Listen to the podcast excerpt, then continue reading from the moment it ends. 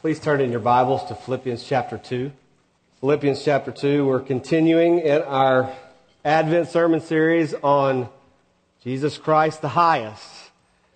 And this morning we'll be looking at Christ exalted to the highest place. Philippians chapter 2. We'll look at, read verses 5 through 11. But the sermon will focus on verses 9 through 11. This is God's holy word and truth to us. Have this mind among yourselves, which is yours in Christ Jesus, who though he was in the form of God, did not count equality with God a thing to be grasped, but emptied himself by taking the form of a servant, being born in the likeness of men, and being found in human form, he humbled himself by becoming obedient to the point of death, even death on a cross. Therefore, God has highly exalted him and bestowed on him the name that is above every name, so that the name of Jesus every knee should bow in heaven and on earth and under the earth, and every tongue confess that Jesus Christ is Lord to the glory of God the Father. Let's pray. Father, as your word is opened up to us this morning, would you teach us? Would you instruct our hearts? Would you help us to worship Jesus as we study your word? We pray this in his name. Amen. Well, we're just coming off a big season this time of year, right? Football is king here in the South. A lot of our conversations involve football. Specifically, this past weekend, the conversation twi- uh, turned toward who is going to win the Heisman Trophy, right?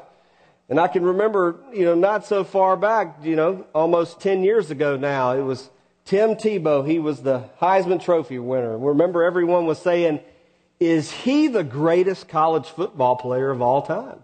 I mean, look at what he's done. He has got to be the greatest. He's exalted to the greatest. And then came this fella named Cam Newton. and no, no, Cam Newton, he is the greatest football player in college of all time. And then came this guy named Robert Griffin. No, Robert Griffin III, he is the greatest. and after him, this Johnny Manziel. I mean, look at Johnny Manziel. He's the greatest college football player of all time. And then this year, last night, Jameis Winston. He's the greatest, right? He's the greatest college football player of all time. It, it always changes. Every minute on Twitter, Facebook, or wherever, we're ready to, to make someone the greatest of something at all time. There's always someone rising to the top of their sport. But as we come to Philippians chapter 2, we see something very different here. Because there is one who has been exalted to the supreme position in all the universe, and he will never be dethroned. He will always be the champion. His exaltation will never be matched. It is the Lord Jesus Christ, the Son of God, the Messiah, the King of the cosmos, the Lord of lords, the God of gods, the mighty one, wonderful counselor, the Prince of Peace, the King of heaven, the Savior, the Redeemer, the bread of life, the great shepherd, the Lamb of God, the rock, the lover of our souls. This Christmas, could we just focus on Jesus? Could we focus on the Lord and Savior Jesus Christ and see that He is far be- better than anything this world has to offer? That He is far more exalted than anyone who ever has been exalted. Let's center our worship, our, our lives, even right now, on the exaltation of Jesus Christ. That is what this passage does for us. Verses 6 through 11 in Philippians chapter 2 has been called in the early church the hymn of Christ. It's believed to be an early church hymn or creed that Christians would gather together in church and sing or recite. But here Paul hijacks this hymn or this creed to show us the high exaltation of Jesus Christ and to show us that he is the greatest in all of Scripture. This passage is a wonderful a treatise for us on Christology, on how great and wonderful Jesus Christ is. And look there with me in verses 6 through 8, the first part of this hymn. It begins with the humiliation of Christ. He humbled himself. He was born in a lowly state. He was born in a, a manger, in a, a feeding trough. Look at the humiliation in which he came into the world. The Son of God lowered himself, humiliated himself to this. But this hymn doesn't stop there. It goes higher and higher and higher to the highest. In verses 9 through 11, we see the supreme glory with which Jesus now has and stand, stands in. So this passage is the perfect passage for us to meditate on at Christmas time because it exclusively draws our hearts and our minds to Jesus Christ. It helps us exalt Jesus Christ. This is what we want and this is what we need at this time of year in Christmas, but every day of the Christian life. A mind and a heart that is focused and drawn to God the Father specifically as He has revealed Himself in Jesus Christ. So when we think of Christmas, when we celebrate Christmas, the first thought that we want to be on our minds and our hearts is Jesus, the Lord Jesus Christ. And at Christmas, we don't just go to the manger and think, oh, how sweet the baby Jesus, but we also go to the cross and we confess and we proclaim, oh, what wondrous love that he was born to die for us. But God the Father did not leave Jesus in the manger, nor did he leave him on the cross. God the Father exalted Jesus Christ and gave him the supreme glory of the entire universe. Because Christmas is about the love of God the Father sending God the Son, His only Son, the Lord Jesus Christ. Again, to be born into humiliation, to be born into this lowly estate.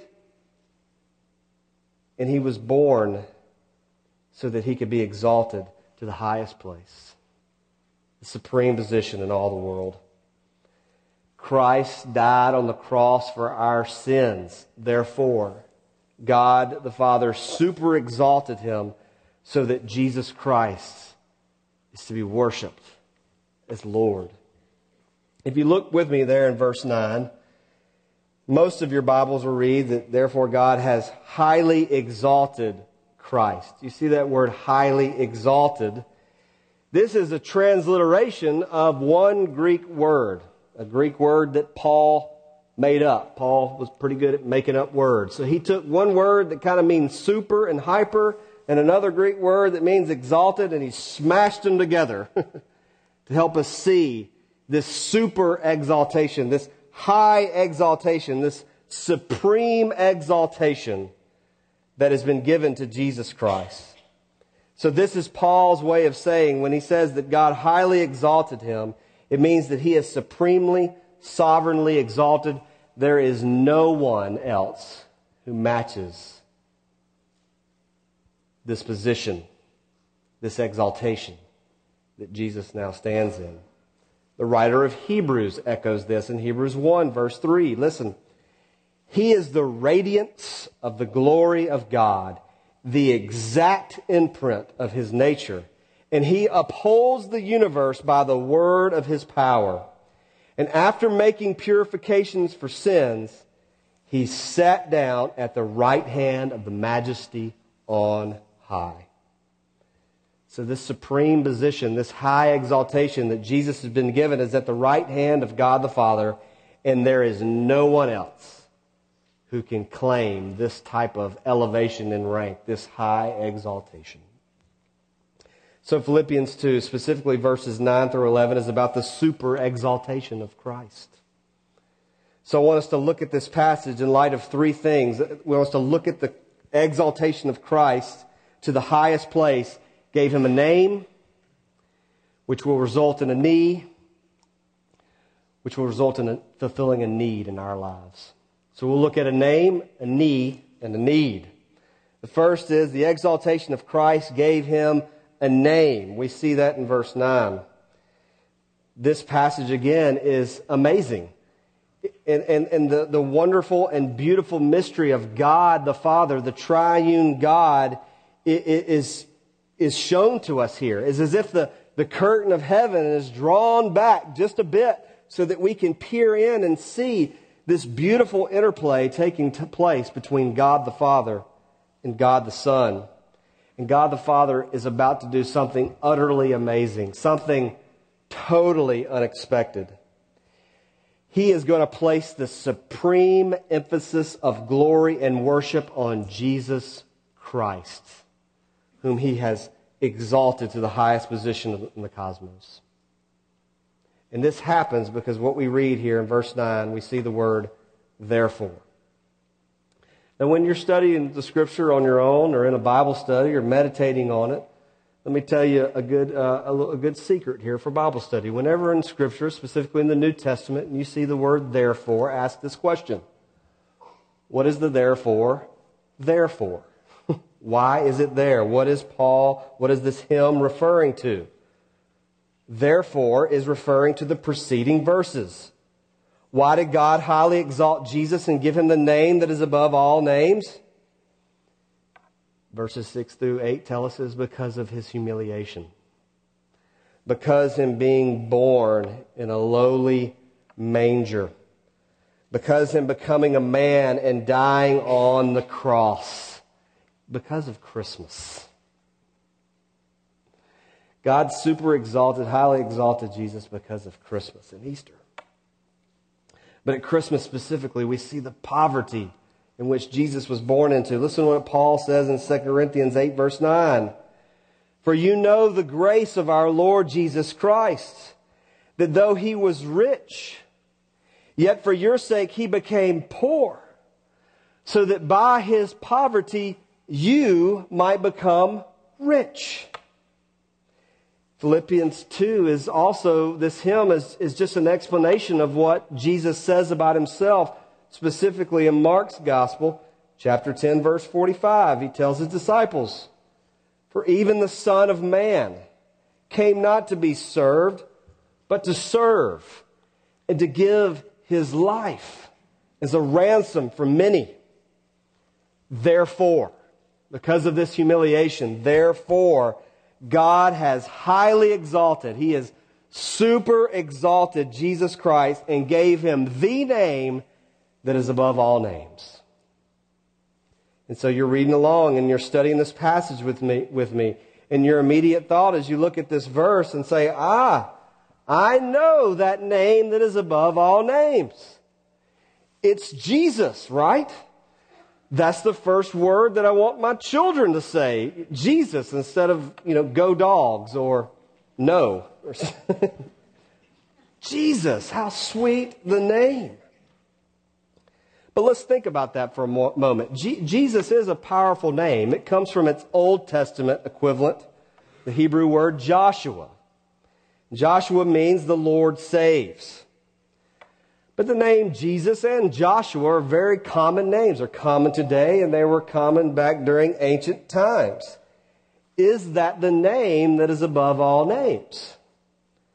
Well, we must dig deeper here to see what this hymn and what, what the Apostle Paul is trying to tell us. And we read down to verse 11 where we find that every knee will bow and every tongue confess that Jesus is Lord.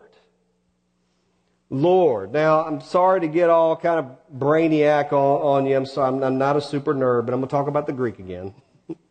and the Greek word for this word Lord is Kurios. You've probably heard that before. Kurios. And at plain sight, the translation of this word kurios means master or lord or ruler.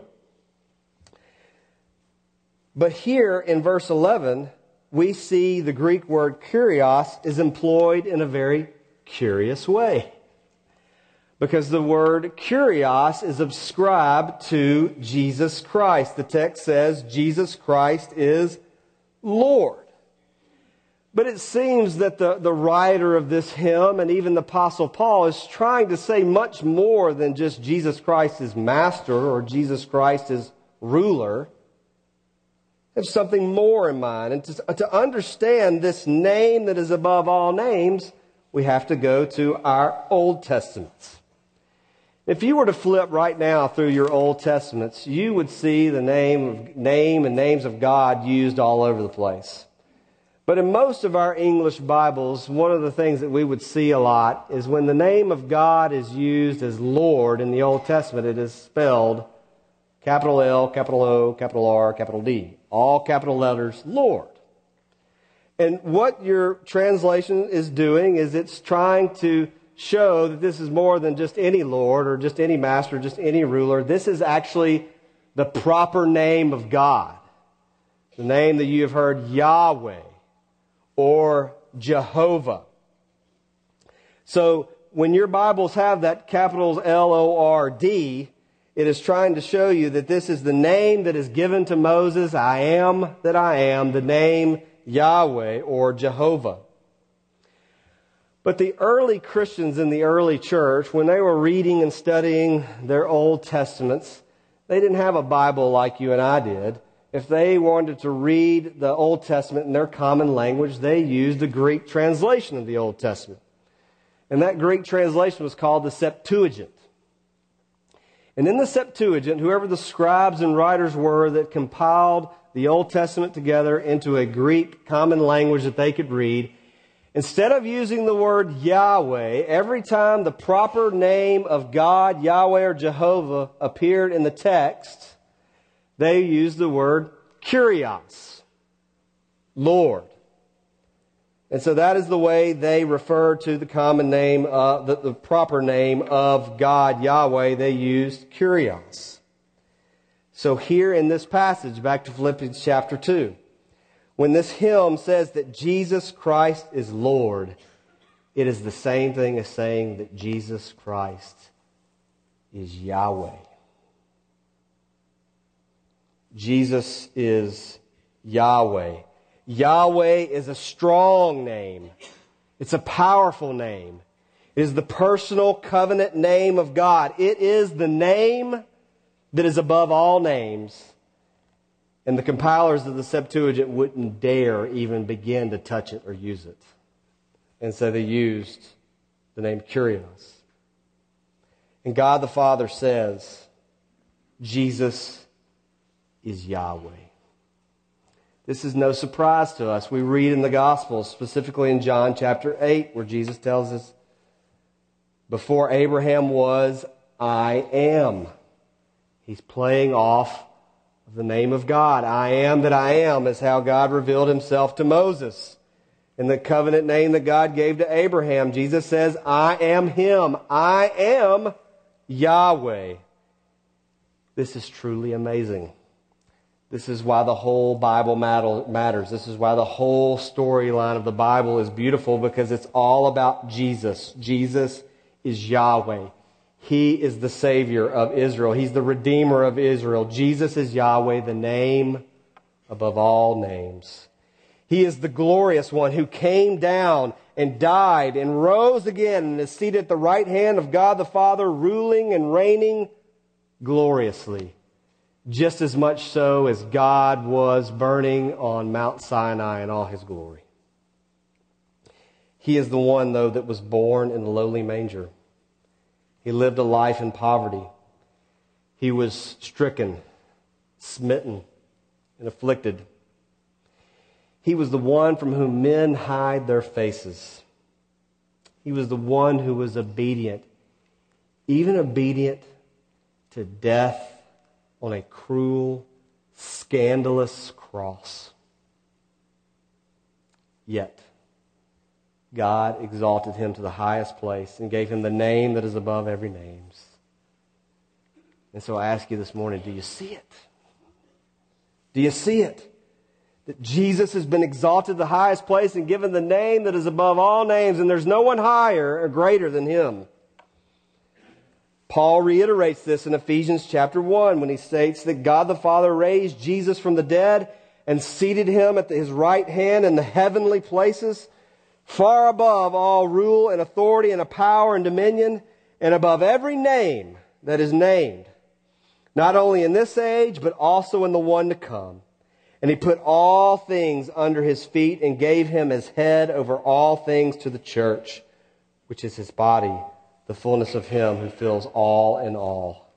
Jesus is the exalted one, the name above all names.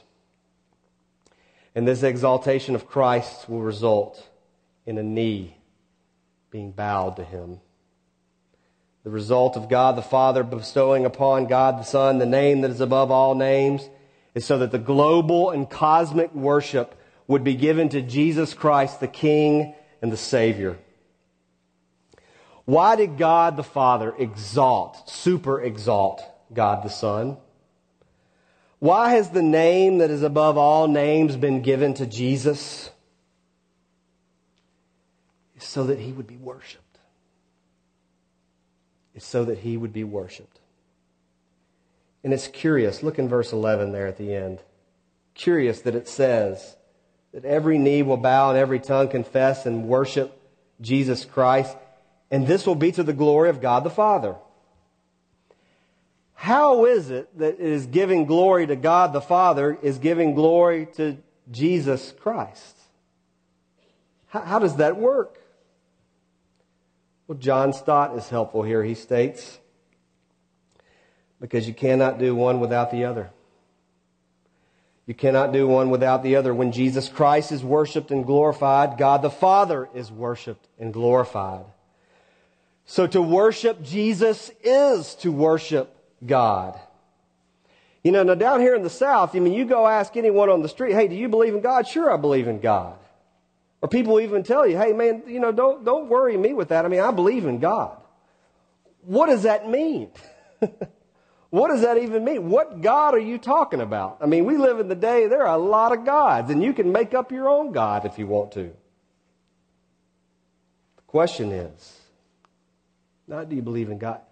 Do you worship Jesus?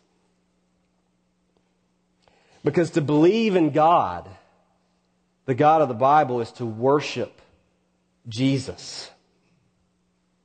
Since Jesus has been highly exalted by God the Father, the way to worship the Father is to worship the Son, the one whom he has highly exalted and said, worship him.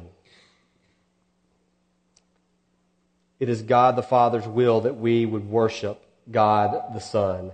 And the global and universal truth is that, ev- that one day every knee will bow and every tongue confess that Jesus is Lord.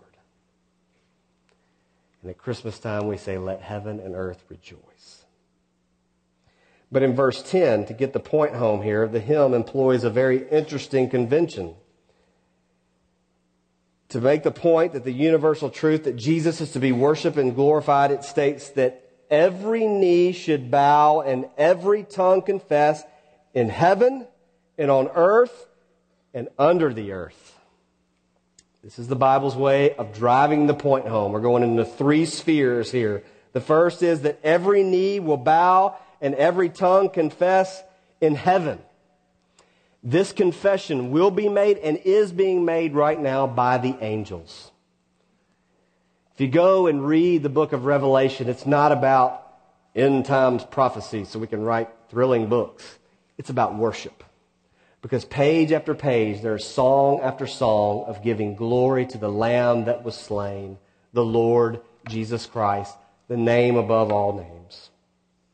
And the angels long to, to worship and sing praise to Jesus. And they are enamored by the gospel because in, in 1 Peter 1, we see as, Paul, as Peter is explaining this good news of the gospel, he says that even the angels long to look into the consummation of all things under Jesus Christ's lordship. The angels, the heavenly hosts, are singing praise, bowing the knee, and confessing that Jesus is Lord. I don't know about you guys, but that is that's comforting to me. That we get to we this morning get to join in the chorus of heaven, those angelic voices and beings praising that Jesus Christ is Lord.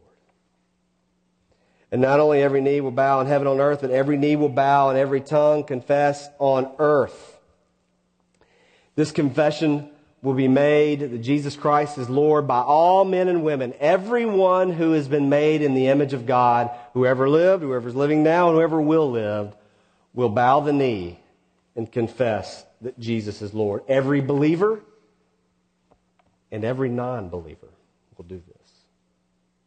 This is very important. We live in the age, you know, I'm just going to go ahead and tell you, and if you have one of these stickers on your car, I'm sorry. But tolerance and, and coexist is not reality. Jesus is reality. Because what the Bible is saying here, every knee will bow. Every Jewish knee, every Hindu knee, every Buddhist knee, every atheist knee, every apathetic knee, every student home from college knee, every child's knee will bow that Jesus Christ is Lord. Every knee. Now, Christians and people are very upset right now over a billboard that's in Times Square in New York right now. And this billboard was put up by a group, group of atheists that says the question Who needs Christ during Christmas? Answer Nobody. Now, first off, that's just dumb because the word Christ is in Christmas. Okay, so call it something else. But this is a false reality because everybody needs Christ. And everybody will bow a knee to him. And to drive this point home, the hymn says that every knee will bow and every tongue confess under the earth. This confession will be made by the demons, by those who have rebelled against Almighty God. Even Satan himself will bow his knee and confess that Jesus Christ is Lord to the glory of God the Father. And that is also further emphasized by what Pastor Mercer read from Isaiah 45 that every knee will bow and every one will confess that God is Almighty, that Jesus is Lord. I'll have to confess to you this morning that a few weeks ago I, I chickened out. I'm a pastor. I'm supposed to be bold and courageous and, you know, be perfect at apologetics and all those things. And lo and behold, I'm getting ready for work and I'm going out the door to come to church and I am greeted by some Jehovah's Witnesses. And very a nice gentleman and lady uh, greeted me in my driveway, right? So here's my perfect opportunity to get them some Jesus. But I had not done my apologetic study that morning on Jehovah's Witnesses. I try to stick primarily with the Christian Bible. But Jehovah's Witnesses do not believe that Jesus is the eternal Son of God. They do not believe that He is Yahweh God, and they do not believe in the Trinity. This is a huge problem for Jehovah's Witnesses. Because the clear teaching of Scripture, as we have just read, as we read throughout the whole Bible, that to worship God the Father is to worship God the Son. Because every knee will bow and every tongue will confess that He is God. He is Yahweh God. Jesus Christ is Lord. And the only way to worship God, the only way to honor God the Father is to give honor to Jesus Christ. Because this is what He said to do. If you do not worship and do not give glory to Jesus, then you're not a Christian. You cannot have Christmas with no Christ because everybody needs Christ. You will not have eternal life if you do not worship Jesus. To worship God is to give the highest honor and glory to Jesus. This means to bow your knee to Him and to worship and confess that Jesus is Lord. Every knee will bow and every tongue confess. And this exaltation of Christ fulfills a need in our lives. We have a great need.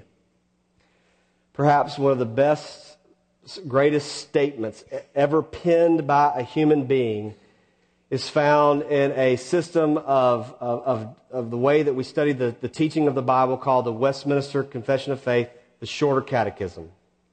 Our children learn it here at church, ask questions of the Bible, and give answers to learn what the Bible teaches.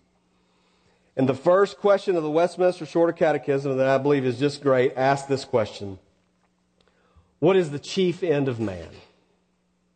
What is the chief end of man? Or another way to put that would be What is the purpose of life? The answer? To glorify God and enjoy Him forever. Our chief end, our main purpose in life, our greatest need is to worship God. Do you see this as the ultimate need of your life? Is it the ultimate need of your life? Do you see that when everything else fades away, when you are dead and gone, all that is left is praise and worship of King Jesus? The question that you must ask yourself now is that will you be making this confession that Jesus is Lord now out of obedience to the gospel and the call from the scriptures? Or will you be making this confession later in judgment, even after you have rejected Jesus Christ? Is Jesus everything to you right here and right now. This passage here in Philippians 2, this is, this is reality. This is the truth that every knee will bow, your knee, and every tongue confess, your tongue, your mouth, that Jesus Christ is Lord. Are you worshiping Him? Are you worshiping Jesus? Is he, is he everything to you? Now, after hearing and meditating and studying this wonderful passage, this hymn, specifically the exaltation of Christ, you're probably responding in one of three ways. And a lot of you I see responding in the first way, and it's so encouraging to me to see your faces. You're going, Thank you, Wilson. Thank you. Thank you for, for putting this in some categories so that I can praise and exalt Jesus in my life, in my mind, in my heart, with my family. Thank you. I am worshiping now because I see Jesus. He's highly exalted. Thank you. Or perhaps you're sitting there right now and you've just never really given much thought to Jesus. He just doesn't really mean anything to you. You have no knowledge of him at all. Well, let me challenge you to get to know him. Let me challenge you to see that he is your greatest need. He is everyone's greatest need. Our greatest need is to worship him. Jesus is God. So worship. But maybe some of you are sitting here right now and you really don't care. I mean, you're just completely apathetic right now. I mean, your mom made you get out of bed this morning. Your dad told you last week you were going to church. You're home from college. You thought it'd be nice to be sitting here with mom and dad at church, and you hadn't been to church all semester. I mean, you just really don't care.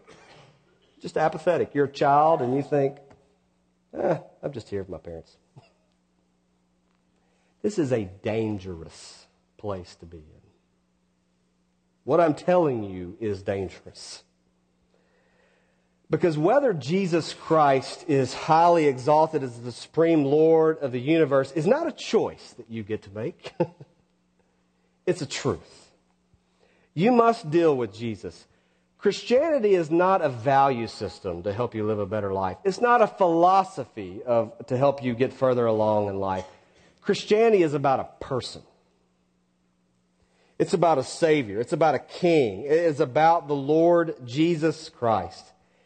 And being apathetic about Jesus is a perilous place to be.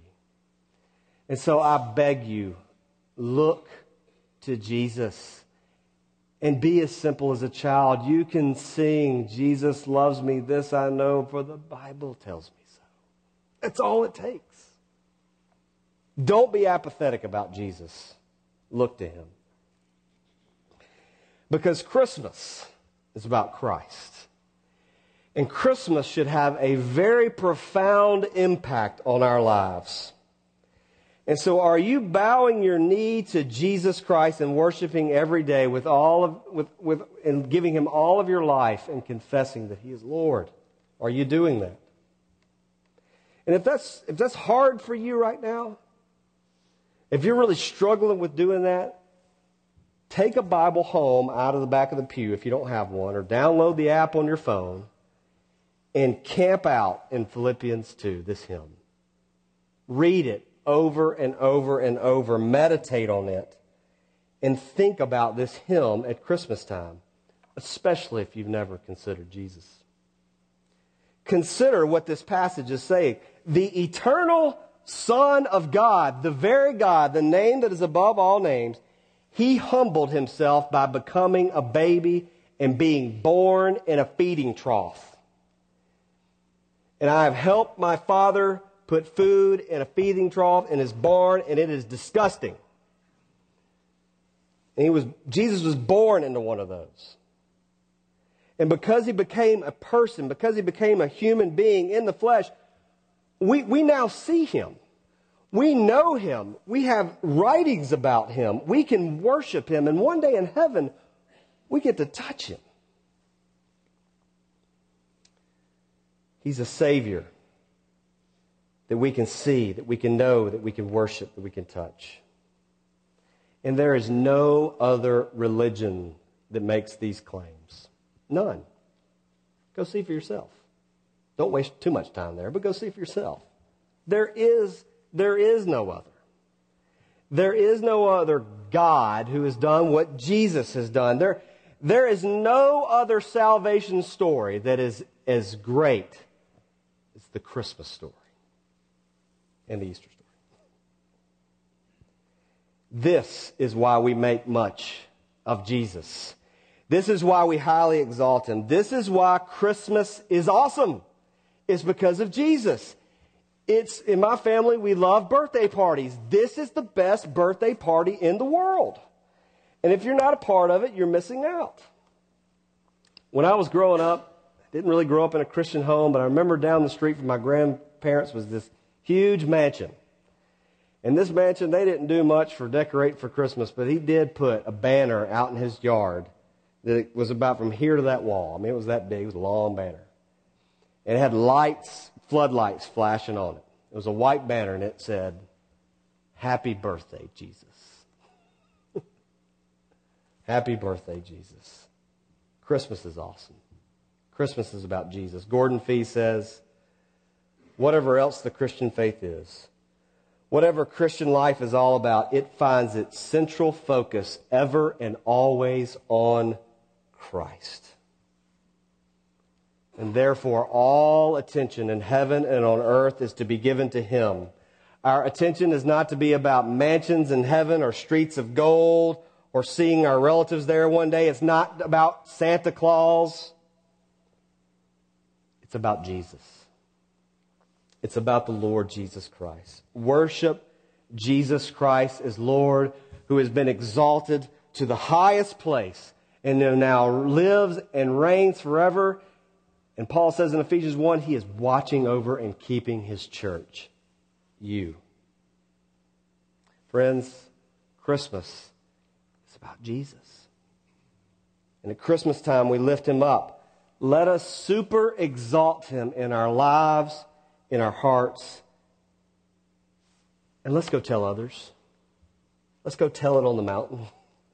Let's go tell as many people as we can Merry Christmas because it's about Christ. And we're about to sing, Come. Let us adore him. He is Christ, the Lord. Let's pray.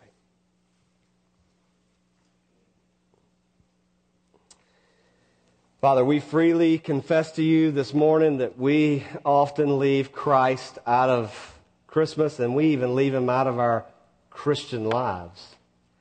Lord, help us to see that he is the one that we long for. He is that great gift from heaven that we need. He is the one that we adore and praise and worship and help us to see at Christmas time and every day of our lives.